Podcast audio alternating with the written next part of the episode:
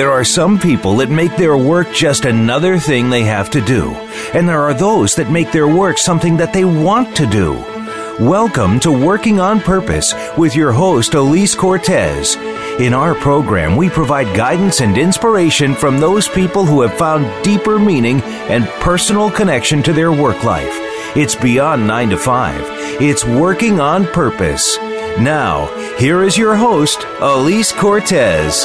I'm your host, Alise Cortez, joining you from Dallas, which is home base for me. This program is all about helping people more meaningfully and productively connect with their work and equipping leaders to do the same for their employees in terms of cultivating meaning and purpose in the workplace. I bring on guests who have a particular perspective or experience that I think contributes to or expands this conversation. And as a management consultant and social scientist, I draw on the meaning of work and identity research I've been doing over the last 15 years, as well as from my own consulting, speaking, and developing experience work across the globe. Last week, if you missed the show live, you can always catch a recorded podcast. We were on the air with Kate White, the New York Times bestselling author of 12 murder mysteries and thrillers and several popular career books, including The Gutsy Girl Handbook, Her Manifesto for Success. She is the previous editor in chief of Cosmopolitan magazine as well. We talked about several of the success tips in her book and how she has used them in her own career, making her way in what was then very much a man's world, then as a leader. With us this week is Gwen Rich. She is a wife, mother of four, an accredited image stylist, small business owner, philanthropist, and Wall Street Journal best-selling author of Stop Complaining, Make Your Own Luck. After eight years and eight misdiagnoses, Gwen was ultimately diagnosed with incurable metastatic breast cancer in 2012. Struggling to decide what to do with the time she had left, she launched the Gwen Marie Collection, Purses with a Purpose, in 2014. Gwen continues to fulfill her mission of helping others. Her legacy on the go is the development of an online teaching community called The Rich Solution. Today, we'll talk about the history of breast cancer, what women can do to prevent it, and hear about these amazing initiatives she's pouring herself into despite her diagnosis. She joins us today from Chicago, Illinois. Gwen, welcome to Working on Purpose. It's amazing to have you here. Thank you. Oh, I, am so uh, excited to be here, and thank you for giving me the opportunity to be here with you and your viewers. Oh my gosh, you know it's it's you're so welcome. And I, from the moment that we met, um, I was just so honored and um, really moved by who you are, Gwen, as a person and what you're up to in life. Um, and to that end, I do want to start this this this conversation by crediting the woman who did bring us together, and that's Henda Salmeron. She's a dear friend of mine, and you caught wind of her and and your and your story. And if you want to say more about that, that's great. Um, but if you would start by sharing the story of you of discovering your your own cancer, if you will. Yeah, so it was a, a, long road. I was misdiagnosed for eight years, so I'm not going to go over that because that takes a long time. But it got to the point where, after the eighth doctor, someone recommended I actually go see a different type of a doctor, a neurosurgeon, and which I did. So that was the ninth doctor who was had a total different perspective. This doctor um, ordered an MRI for me, which none of the other doctors would order a new one. I had one done in 2004, which they were all privy to and of course, this new MRI that was done in 2012 um, showed the lytic lesions all down my spine that all the other doctors had missed over the eight years, as well as the mammograms had missed. Um, so I know that sums it up very shortly. It was a very long, painful eight years, but I certainly was relieved. I was actually blessed when I got the diagnosis. Um, I don't know if anyone who's listening has ever had some type of a sim- symptom or chronic pain, um, and then the doctors can't figure out what it is, and that's what happened to me for eight years. And so I, they really thought I, w- I thought I was crazy. No one believed me. So finally, when I got the diagnosis, uh, November November 6, 2012, I was actually relieved and blessed that finally I had something. I knew what it was, and we could move forward from there. You are so strong, Gwen, so strong. Um, I, I want to also say a little bit about uh, our comment from Henda, um, because I, am wondering how it was that you crossed paths with her. So Henda got cancer, breast cancer, when in her, I think it was her early 40s, and then she got clear of it, and then she went off immediately and got a, had a heart attack. So she survived both breast cancer and a heart attack in like a short amount of time. And what does she do? Is she trots herself down to Austin, Texas, and gets a bill passed called Henda's Law, and that law is designed to be able to help alert women that um, just just mammography is not the only way to be able to detect that there might be a, pr- a presence of tumors, it's, especially if you, if you have dense breast tissue. And I really applaud that she was able to do that. She's now actually working to create that effort on a, on a national basis. How did you cross paths with Henda? Yeah, uh, I was very fortunate. I say very lucky. So when I was first diagnosed, I did what a lot of people do, and I went on the internet, um, which I didn't I don't do that anymore and it was shortly thereafter that I stopped doing it because that it becomes too overwhelming. But I was fortunate enough that going through the internet I found out about Henda and Henda's law and I thought this was the most amazing woman. And when I was thinking about what I was going to do with the rest of the time I have left because I was di- my cancer diagnosis is incurable and I thought, well, gosh, you know, at that time, I think there was only 20 some states. And I thought, you know what, Illinois is not one of them. That's what I'm going to do. And I thought, you know, I can't do that. I hate politics. It's too negative. I need something that's going to be positive, something that I'm passionate about. I would have been passionate about that, but it's just too much negativity, too much stress. Um, and so I just thought, I want to meet this woman one day.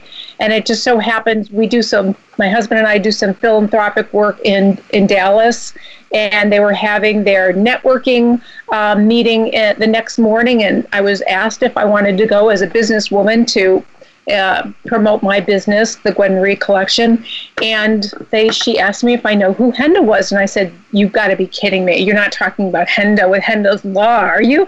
And she said, "Yes." And she said, "Well, you can meet her." And I went, "Oh my gosh!"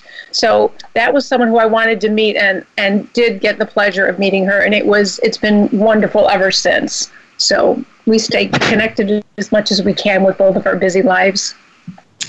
Well, and you're both up to some really powerful things, and I want to talk more about what you're up to here a little bit later. But before we get into that, Gwen, I really want to help our listeners understand just the sheer academic epidemic issue related to breast cancer for, for women across the globe.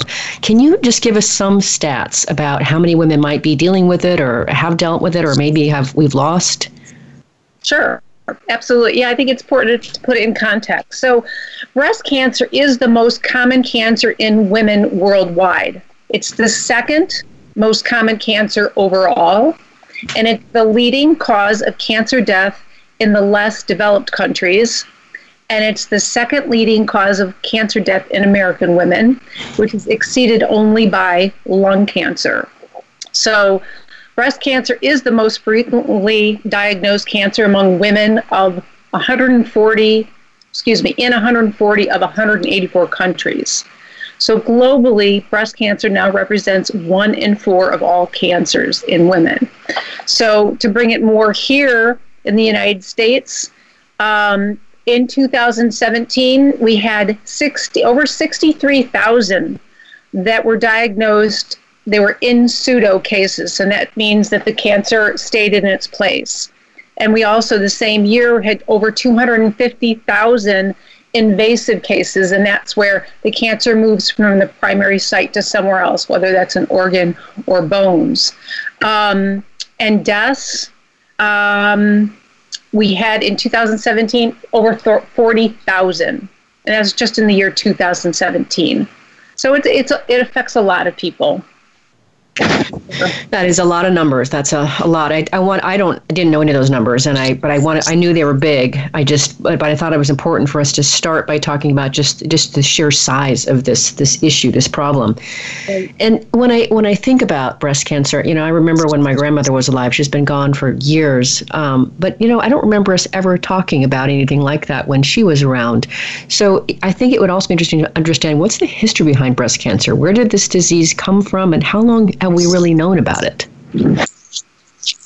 Yeah, and that's a good question because I think most people, in fact, I've never talked about history with other people, not even my doctor. So most people, it's not a general conversation.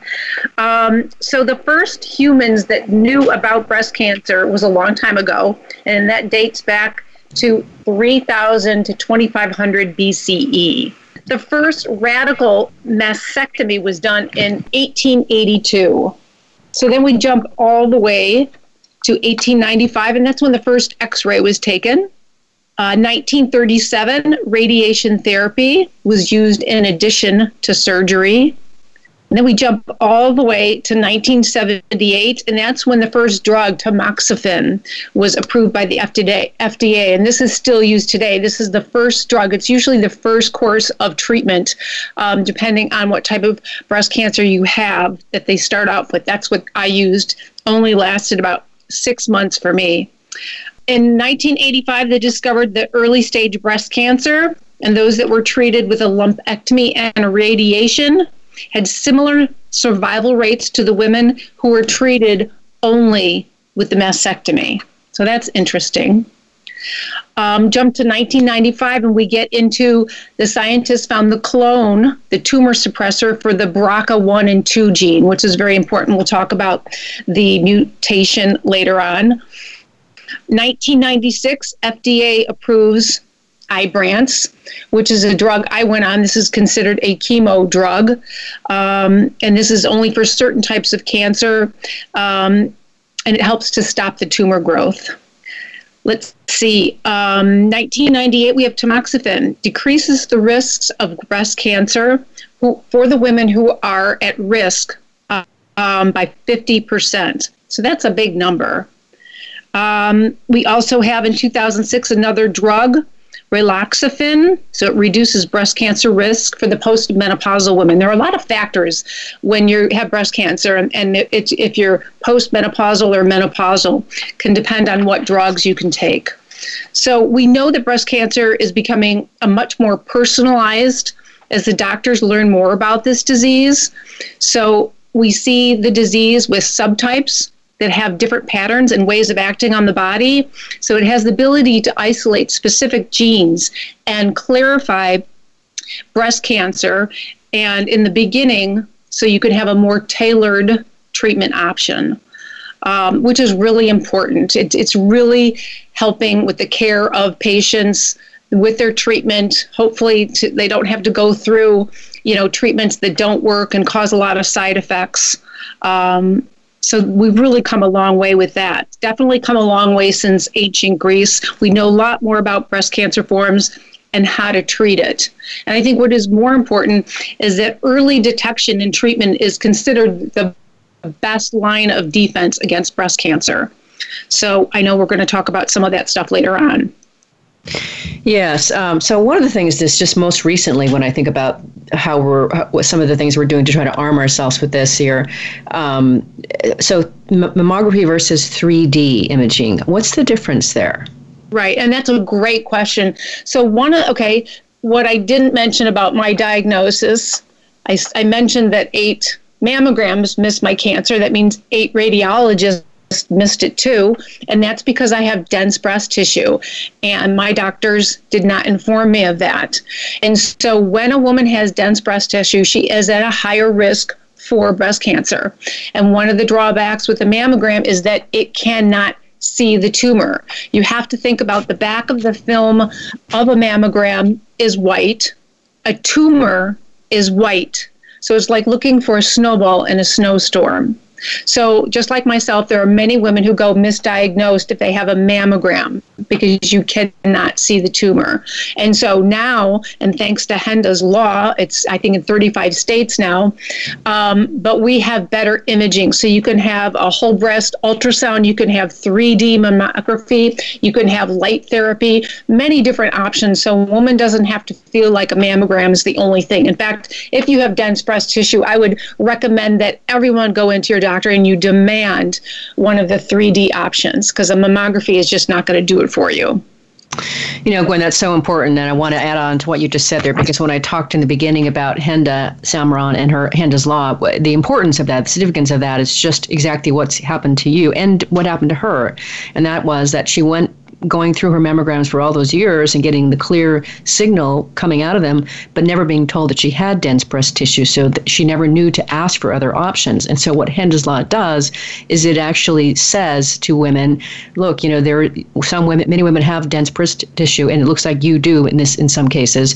In which case, you should look at other options to evaluate your your your you know whatever concerns that you might have or potential risks. That is the value of Henda's Law of being able to declare that to women that they either have dense breast tissue and have need to look for other ways to look for ways to see if they've got any tumors, um, or that it's even present in and of itself. Because most of us women didn't know that before she came to the table with that.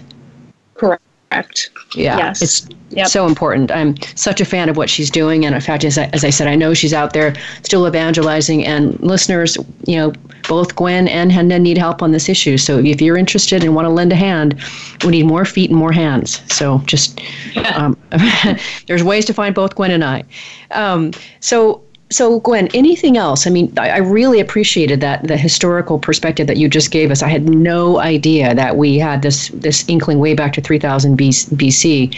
Um, anything else that we need to understand about the history of breast cancer? Yeah, I think there's something that's really important. So, cancer is caused by changes to our molecular structures in the body called genes. Okay, so these changes are known as mutations, abnormalities, and they could be caused by randomly uh, things like outside influences like pollution, smoking, sun exposure, um, because they could be inherited through your family line as well. But not everyone is born with a gene mutation, will develop this cancer. So, inherited gene mutations may be passed from either parent and may increase the risk in both men and women. I said men too. And the risk from inherited gene mutation varies greatly um, depending on the abnormality and other factors. But I think what people need to know is that just like we all have cancer genes in our body, whether they're turned on or not is the question, on or off. The BRCA1 and 2 gene, which is the mutation for breast cancer. So, not everyone has it. About 12% of women in the general population will develop cancer due to the BRCA gene. But what they need to know so many women, they're frozen by the the knowledge that someone in their family or maybe they have the BRCA gene, so they automatically feel that they're going to get it. They're just doomed. And they may have the mentality that I'm not going to do anything about it because I'm automatically going to get cancer. But I'll get into it a little bit later. There's so much that you can do. Even if you have the gene, does not mean you are going to get the disease, which I think is really important um, to note. There are risk factors uh, to develop to develop breast cancer, something like um, drinking alcohol. I don't think women realize that if they drink alcohol, they increase the risk for breast cancer. Well, hold on, um, hold that thought if you hold that thought if you would, Gwen. I want to talk more about um, how to actually prevent cancer. There might be some of those things in that bucket as well. But let's grab our first sure. break here real quick. I'm your host. Sure.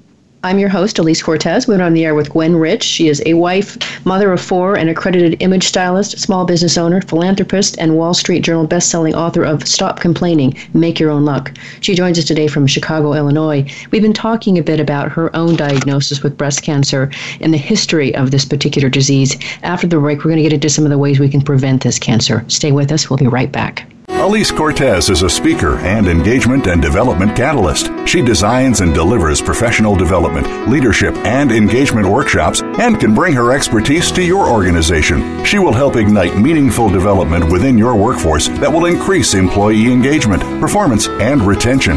To learn more or to invite Alise to speak to your organization, please visit her at www.alisecortez.com. She would welcome the opportunity to help get your employees working on purpose.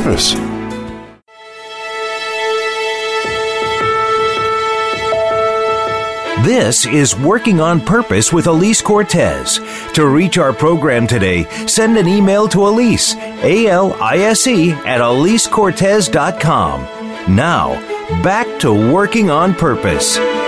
If you're just joining us, my guest is Gwen Rich. After eight years and eight misdiagnoses, Gwen was ultimately diagnosed with incurable metastatic breast cancer in 2012. Struggling to decide what to do with the time she had left, she launched the Gwen Marie Collection, Purses with a Purpose, in 2014. Gwen continues to fulfill her mission on helping others. Her legacy on the go is the development of an online teaching community called The Rich Solution. We've been talking a bit about how the history of breast cancer came to be in her own situation. Now let's get into some of those ways that you started to talk about before the break about how to maybe prevent some of that cancer. And you started talking about alcohol intake. Maybe take off from pick up from where you left off there, if you would Gwen. Sure. So we do know that breast cancer damages the cell DNA. That's something we do know, but we do not know exactly, unless you have the BRCA gene, what causes cancer.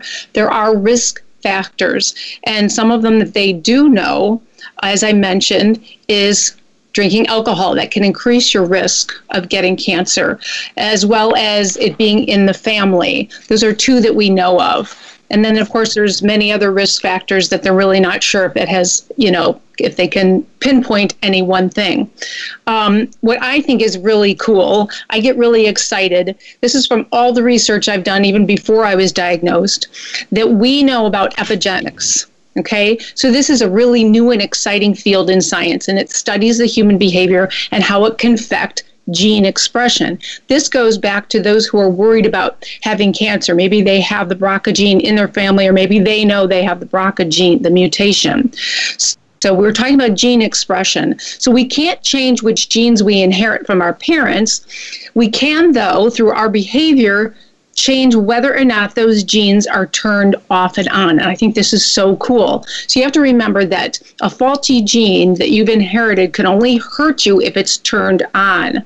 So there was a recent study and it was about the study of a spiritual practice. And it showed that meditating for a very short uh, period of time significantly changed gene expression mm. in a healthy promoting so this is so cool. So in other words, something like spiritual practice, meditation, which I'll talk about later, can actually turn healthy genes on and the healthy ones turned off.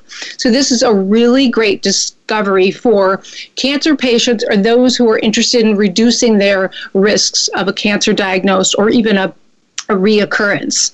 Um, so, as I want to get into, patients or someone who is just once reduce their risks, can focus on uh, certain behaviors like your diet, spiritual practice, exercise, and so much more so that we can keep those genes turned off. Um, and this you can also do with chronic diseases. So, and autoimmune symptom, symptoms as well. And we know that literally most everybody in our society is not only dealing with cancer or someone who has cancer, but our health, we're having failing health, we're living longer, but the quality of life is worse.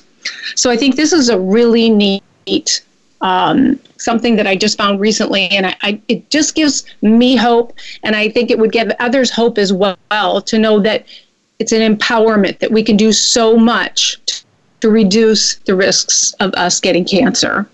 Does that make sense? It does, and it is incredibly empowering and encouraging, Gwen. I thank you so much for sharing that. And of course, I have a burning question as somebody who does like to have a glass of wine at the end of the day. How does alcohol work to increase the risk of cancer? What What's going on with the alcohol? Um, I don't really know that specifically. I know that if you have cancer, I know that the, the sugar in it, which turns into glucose, is actually what the cancer feeds off of. But I'm really not sure of the science behind it before you're diagnosed. I don't know. Okay. Sorry. Yeah. That's okay. No, just fascinating. Very, very. You gave us some really amazing information, and you know what I also really appreciate too is to your point earlier about people getting maybe they find out they have the BRCA gene and they're like, well, what's the point? I just give up. I surrender. Yet when you consider there is so much that's within their control to be able to impact their risk of getting cancer or it spreading or getting worse, I, I'm, I'm finding that very encouraging. Yeah. Yeah. I mean, I'm. Uh, I have three pillars to my business. It's empowerment, community, and faith. And empowerment to me is so big. When we when I talk to you about some of the other things you can to me, I look at that and it just gets me so excited because it's you've got to put in the work, okay? Um, but there is a lot that you can do. We don't have to take a diagnosis as and accept it as fate even cancer diagnosis. Okay.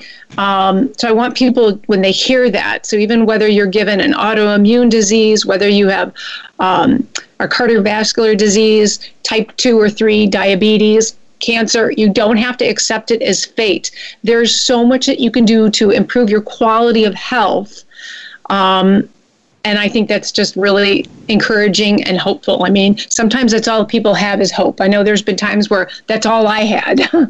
so hope is medicine for me. Mm-hmm. Well, so you said empowerment. What were the other two pillars of your business?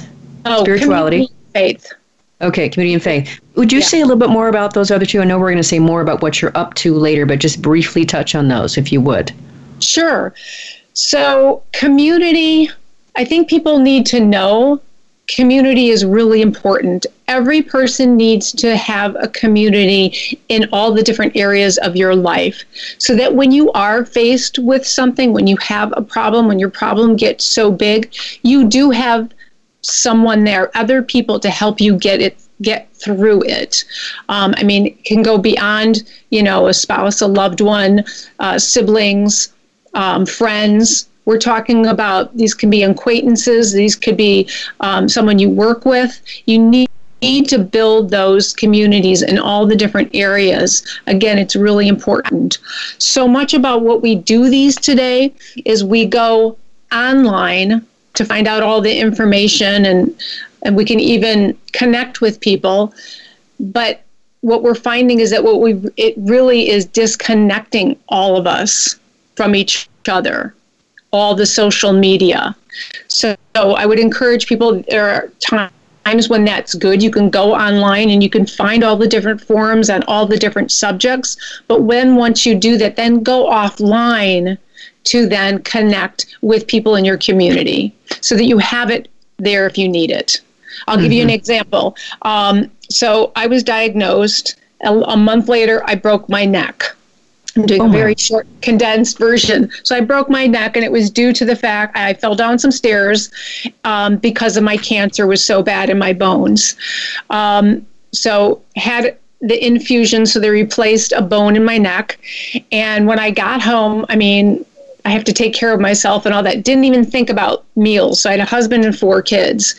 And we put it out there on something called Meal Train. And within one day, my community filled two months worth of meals that people in my community would bring to me and my family. These are people, some of them were friends, good friends, some of them were acquaintances, some of them I didn't even really know. And that's because we didn't realize it, but we had been building communities in these different areas, and then it was there for us when we were going through our challenges and problems. So it's really important. Gwen, you are just amazing. You fell down a flight of stairs and broke your neck on top of all of this. Yeah, but that it was something where if you fell, slipped and fell, you'd be like, oh gosh, well, that hurt a little bit. Maybe I'd get a bruise. But unfortunately, because my bones were so damaged, I ended up breaking it. So you know, that's what comes along with the disease. mm-hmm. I got it. Okay. Well, would you say for our listeners, I, I want to make sure that I don't attempt a way to describe this because I want to make sure that's right. So you got diagnosed when? And I think you told me when we first spoke that you're beyond when they expected you to live. Is that right? Right. Yes. So I actually, it's on a um, MRI in 2004, the cancer, but none of the doctors saw it until 2012. 2012, November 6th is when I actually got the diagnosis, and it was in my bones. When in 2004, it was in my bones as well. So technically, I've had it for 14 years. I've known about it for just over five. Someone who has my type and stage cancer, uh, the stats are only one out of four will actually make it to the five year mark. So even if you go to when I got diagnosed, that five year mark was in November. So I've definitely lived beyond my expiration. Um, I definitely have a few friends who were diagnosed um, with my type and stage cancer, and they didn't make it past a year or year and a half since their diagnosis. So I've done all these things. When I talk about empowerment and I talk about that gene expression, and there's so much that you can do, well, that's what I did from the first day that I left my doctor's office. Even though my doctors, even today, oncologists roll their eyes at what I do. I don't care because until you're given an incurable diagnosis, you have no idea what you are will and will not do because I want to be here to make a difference. I want to see my kids go through life cycle events that most people take for granted. And so, yeah, oh my gosh, Gwen. It's so amazing to have you on the show and get you to be able to share with the listeners across the globe this really important message. And it is empowering. And I love what you're up to and what you stand for. I totally saw you as somebody who is absolutely working on purpose. And again, that's why I wanted to have you on the show for that reason as well. And just appreciate everything that you're sharing and who you are. Thank you.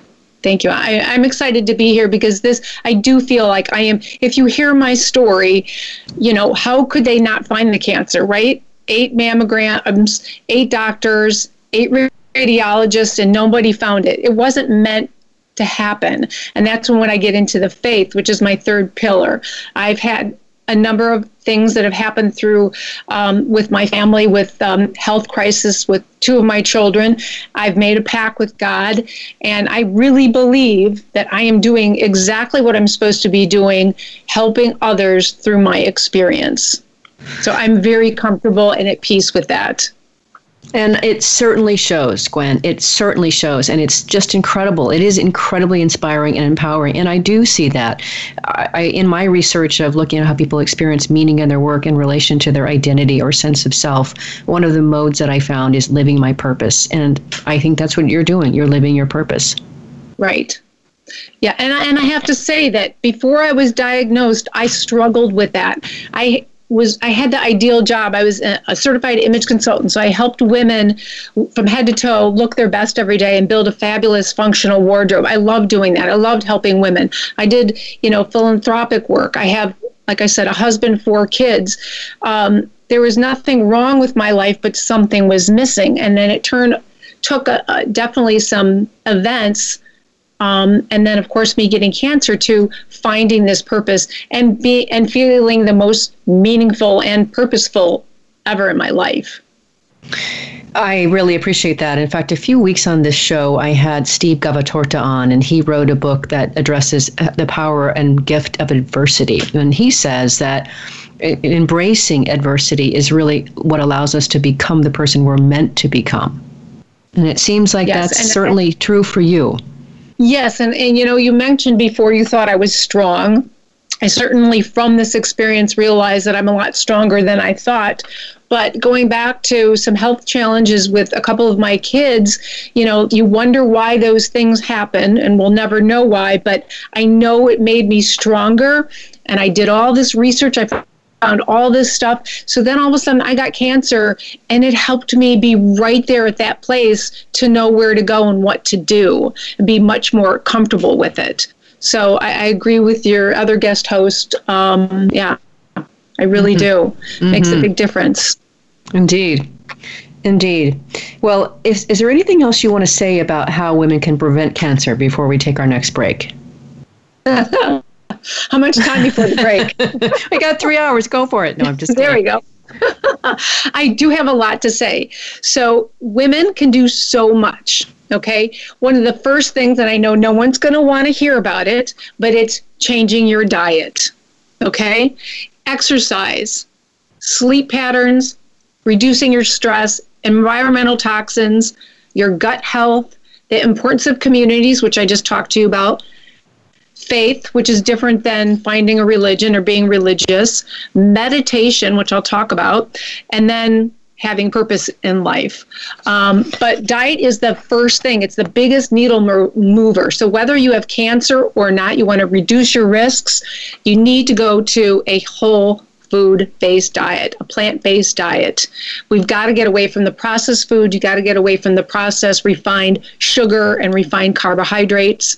Um, this can, it you know, food is medicine, and it can dramatically change your body, your immune system to actually function the way it's supposed to. Um, exercise, you can reduce your risks for cancer by 32% just by exercising. And I'm not talking, you don't have to go run marathons, you know, it's getting your body moving. Start, do something. There's just so much evidence about how exercise is just so good for your body, it's so good for your brain health. They say, even, you know, with these neuro neurodegenerative diseases like dementia and Alzheimer's, if you exercise, you can reduce your chances of getting those two significantly. We didn't know that so many years ago. And so they're saying right now, if you live to 85, 50% of us are going to have either dementia or Alzheimer's. that's pretty sad. So right now empowerment you know that if you can start exercising you change your diet you start making some lifestyle changes you can reduce that and we're talking my philosophy and I talk about in my book, is about small actions. I'm definitely not of the belief that you need to take big actions to get rid of big problems. It's about taking small actions. And over a long period of time incremental changes can have enormously positive results. That is what i've done over the last 5 years. I've all these things that i talk about i talk the talk and walk the talk. I've all done this. Um, talk about supplements. Supplements to me are not optional. We need supplements because we're not getting all the nutrients we need from our soil. We're not getting the nutrients because our produce is picked two weeks at least earlier than it's ripe and the time it transportation time it takes us to get to us. So we're losing so much of a percentage of that nutrition. If you take an orange and what your grandparents uh, the nutrition they got we're getting about 40% of that. Um, most every person has some type of a nutrient deficiency. And of course, if you look at the standard American Western diet, we're not getting what we need to thrive and survive. Wow, that's a lot to, to contemplate, and clearly you've you are a living, breathing example of why this is a good idea. Let's yep. grab a, our next final break here, Gwen, and we'll come back. I'm Alise Cortez, your host. We've been on the air with Gwen Rich. She's a wife, mother of four, an accredited image stylist, small business owner, philanthropist, and Wall Street Journal best-selling author of Stop Complaining, Make Your Own Luck.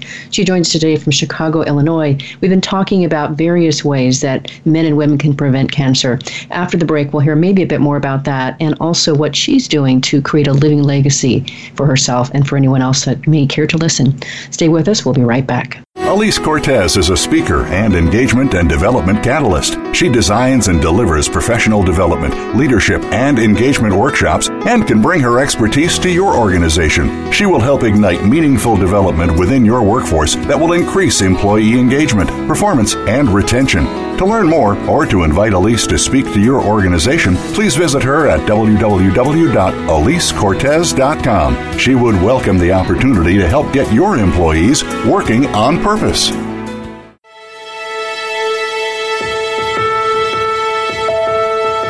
This is Working on Purpose with Alise Cortez.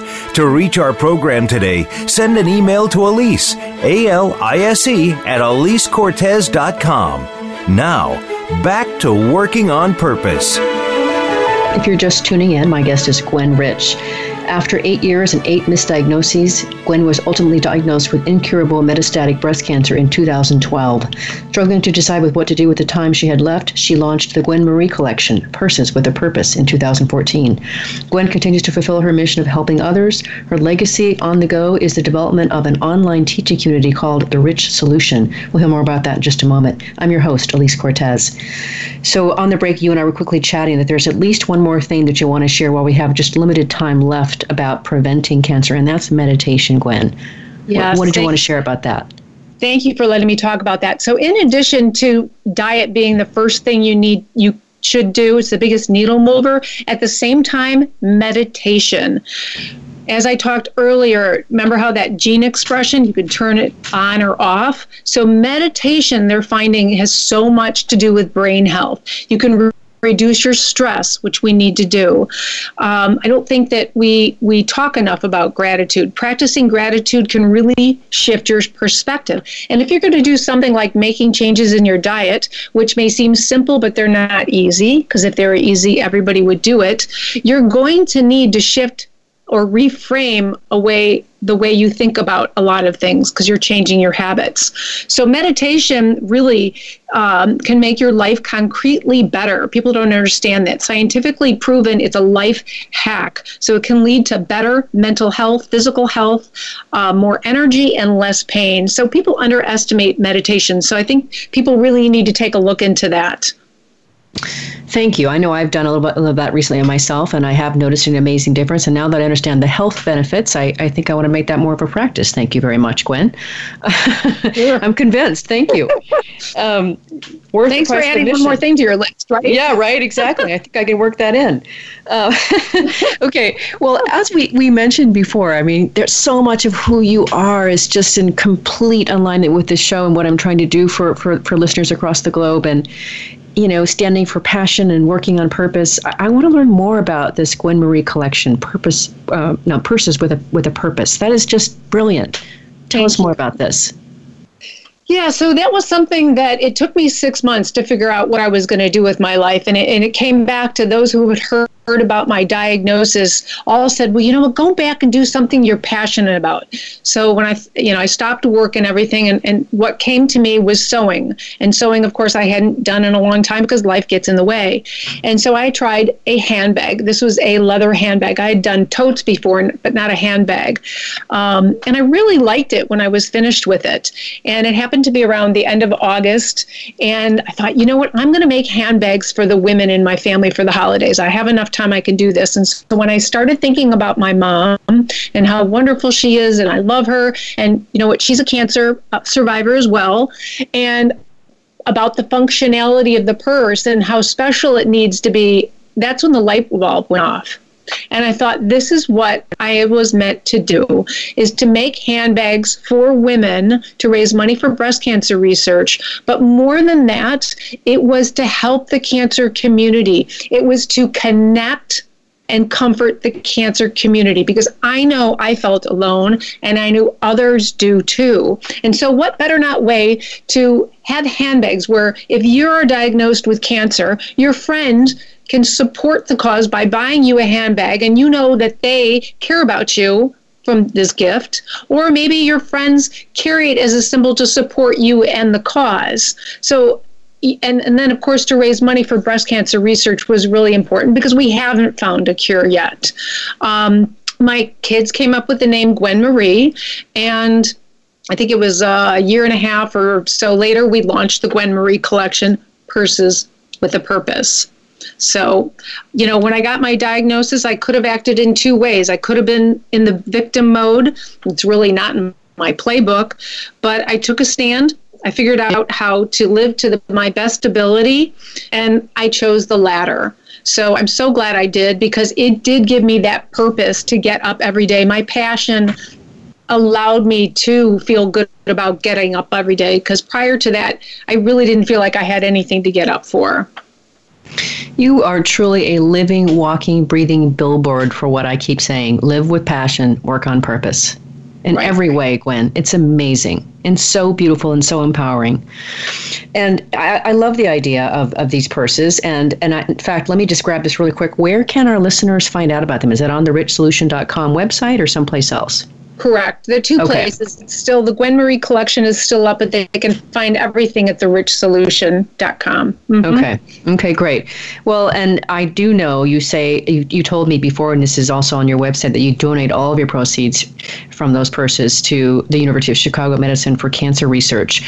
Why this institution? Yes, that's a great question. Um, because I did look at a number of organizations that did research. And the University of Chicago Medicine was one of the ones that I came in. They had a power presentation. Dr. Fleming and Dr. Kozin actually talked about my type stage of cancer. And it was like a no brainer. It's like, okay, these guys are local. They are a research hospital. This is where the funds are going to go to. I, another point that's really important to anybody who's going through cancer is that you you're you need to be at a place that you're comfortable with, and you need to love your doctor. And so, a teaching hospital is I would recommend that before any other hospital. Um, my doctor, Dr. Fleming, is a researcher with oncology and then spends a couple days out of her week seeing patients like myself. And she is two years ahead of other oncologists as far as what's coming down the pike. And when you're in my situation, or you know you're not an easy case, you need someone like that um, that's going to give you the care that you need and not make mistakes. So it's mm very important. Yeah, was, that was such a great way to be able to clarify why why you're giving to this particular university and what what's what what's around that as well for our listeners. That was great. Thank you for that. Sure. We're getting close to running out of time here, and I, I, before we go, I, I really have to hear about this Legacy on the Go online teaching community that you're up to. So, what's the community all about? Um, what can, when, how can how people get involved? How can you get involved? Yeah. Well, you can go to my website because that's where I have lots of content. I have a form that you can fill out. It's about having a consult about legacy on the go. You can read my book. We talk about legacy on the go in the book a lot. Excuse me, we write about that. Um, excuse me, it is you know a major theme to what I do in, in the book um, because you know what when I when I first was diagnosed I did a webinar to help reduce the risks of cancer for women so they could feel empowerment but I still got to a point where I had all this knowledge and I knew I needed to do more. I knew my goal was bigger than myself, but I wasn't going to let that stop me. And so I'm in the process of coming up with a program to help people figure out what their legacy on the go is. But in the meantime, they can go to our site, they can um, purchase a book. Stop complaining, make your own luck. I also have more content. It's all about content at the patreon.com. Um, I'm just looking to help people as much as I can. The other thing is, I have right, weekly um, Facebook live or regular videos that's on mental minutia. So we talked about mental attitude is so important, and also eliminating toxins. So it's all about helping you in your lifestyle again to reduce the risks of cancer, or even if you have cancer, how you can. Um, improve your quality of life as well as go in remission or slow down your cancer in someone like my case. Hmm. This is amazing, Gwen. So I think I know the answer to this question that I want to ask you next, but maybe say in about a minute or so, what is the legacy you're working hard to leave behind? Well, I want people to be inspired by my story. I hope it doesn't take you know, a tragedy or problem to take action. I want people to take action. That's the most important thing. You may not know what you want to do, just take action, and it will lead you down the road to where you're supposed to be. And that my story can be inspiring. Use my story, my system, the 5% solution, which is taking the small actions, and over time, the incremental changes will have an enormous effect uh, positive you'll get positive results in your life. So i want other people to know that they can turn their worst into their best. I mean if we look at a lot of the organizations a lot of things that are are founded it is come out of a need or it's come out of a problem. And so we all have problems, some bigger than others. And so to not rule that out, you know, find the blessings um, in your problems. I think it's really important. We need to keep imagining and creating which gives us a sense of purpose. So if you lack those things, there's definitely a pervasive sense of emptiness that becomes the default. So the great seduction later on in life is that many of us feel, excuse me, fill the vacuum with false friends. I'm sure you you we have many people many people we know like this and they fill it with material things medication which could be legal and otherwise where if you can find that passion whether it's for a person a business a cause or a situation having those strong emotions towards something outside yourself really fuels life purpose perfect so way to finish gwen sorry to cut you off I've, uh, that is a beautiful way to close. Thank you so much for that. And thank you for coming on the air and sharing your beautiful spirit, soul, and person with us. Thank you so much. Thank you for having me. Look forward to talking with you again. You are so welcome. If you want to learn more about Gwen Rich, her purses with, with purpose uh, for purpose, or her The Rich Solution Legacy on the Go online teach community, go to therichsolution.com. Next week, we'll be on the air with author Farhana Qazi, who is a women's empowerment and terrorism expert. We'll be talking about her own journey towards self empowerment, work as a terrorism expert, and her new book called Invisible Martyrs Inside the Secret World of Female Islamic Radicals. See you there. Remember that work is at least a third of our life, so let's work on purpose.